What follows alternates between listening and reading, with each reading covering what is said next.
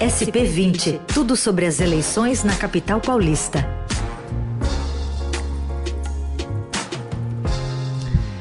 Hoje no SP20 aqui no Eldorado tem participação do repórter Ricardo Galhardo, repórter de política do Estadão. Tudo bem, Galhardo? Bom dia. Bom dia.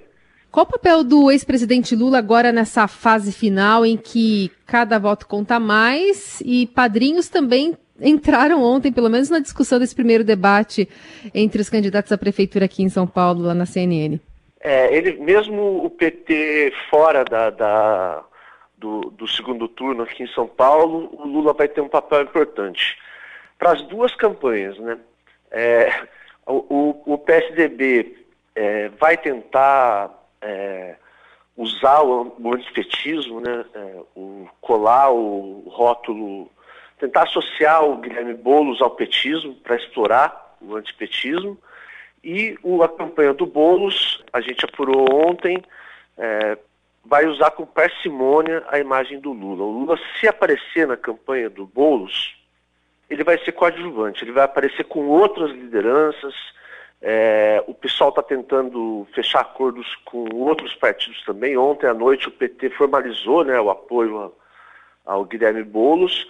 Então o Lula não vai ser usado assim, não vai ser uma estrela do programa do Boulos de TV é, para evitar justamente a exploração do antipetismo contra o candidato do PSOL.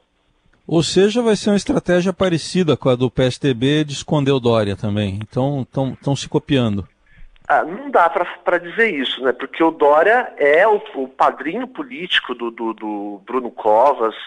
É, o Bruno é vice, foi vice do Dória, né? Disputaram uma eleição juntos. E o Lula é um apoio, né? Ele não é nem padrinho, ele tentou levar o, o Guilherme Boulos para o PT quando o Boulos resolveu que ia começar a disputar eleições lá em 2018, não, não conseguiu, o Boulos foi para o PSOL e é um apoio, né?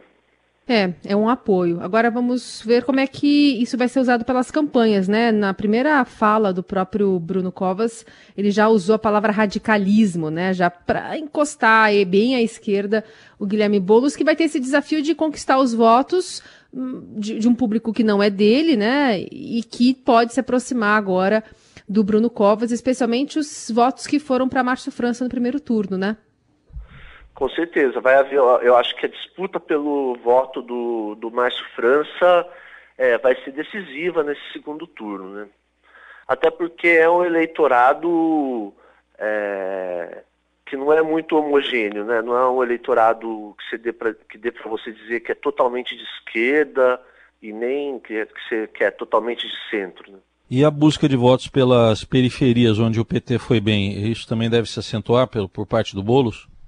Com certeza, inclusive aí sim com, a com o apoio é, objetivo, né, concreto do PT, o, o, Gilmar Tato, né, que é o candidato do partido que foi derrotado no, no primeiro turno, é ele que vai coordenar isso, é, ele vai falar com, vai, vai se reunir com o Boulos para ver o que, que precisa, vai mobilizar a, os, os, os vereadores e candidato a vereador do PT para ir atrás desse busco, de, de, desse voto para o Boulos é, na periferia, que é onde o partido, o PT, tem uma boa penetração.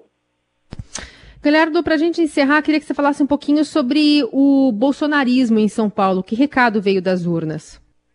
É, veio um recado muito duro para o presidente. Né? Ele, ele tentou entrar na, na campanha em São Paulo, o candidato dele foi sofreu uma derrota fragorosa.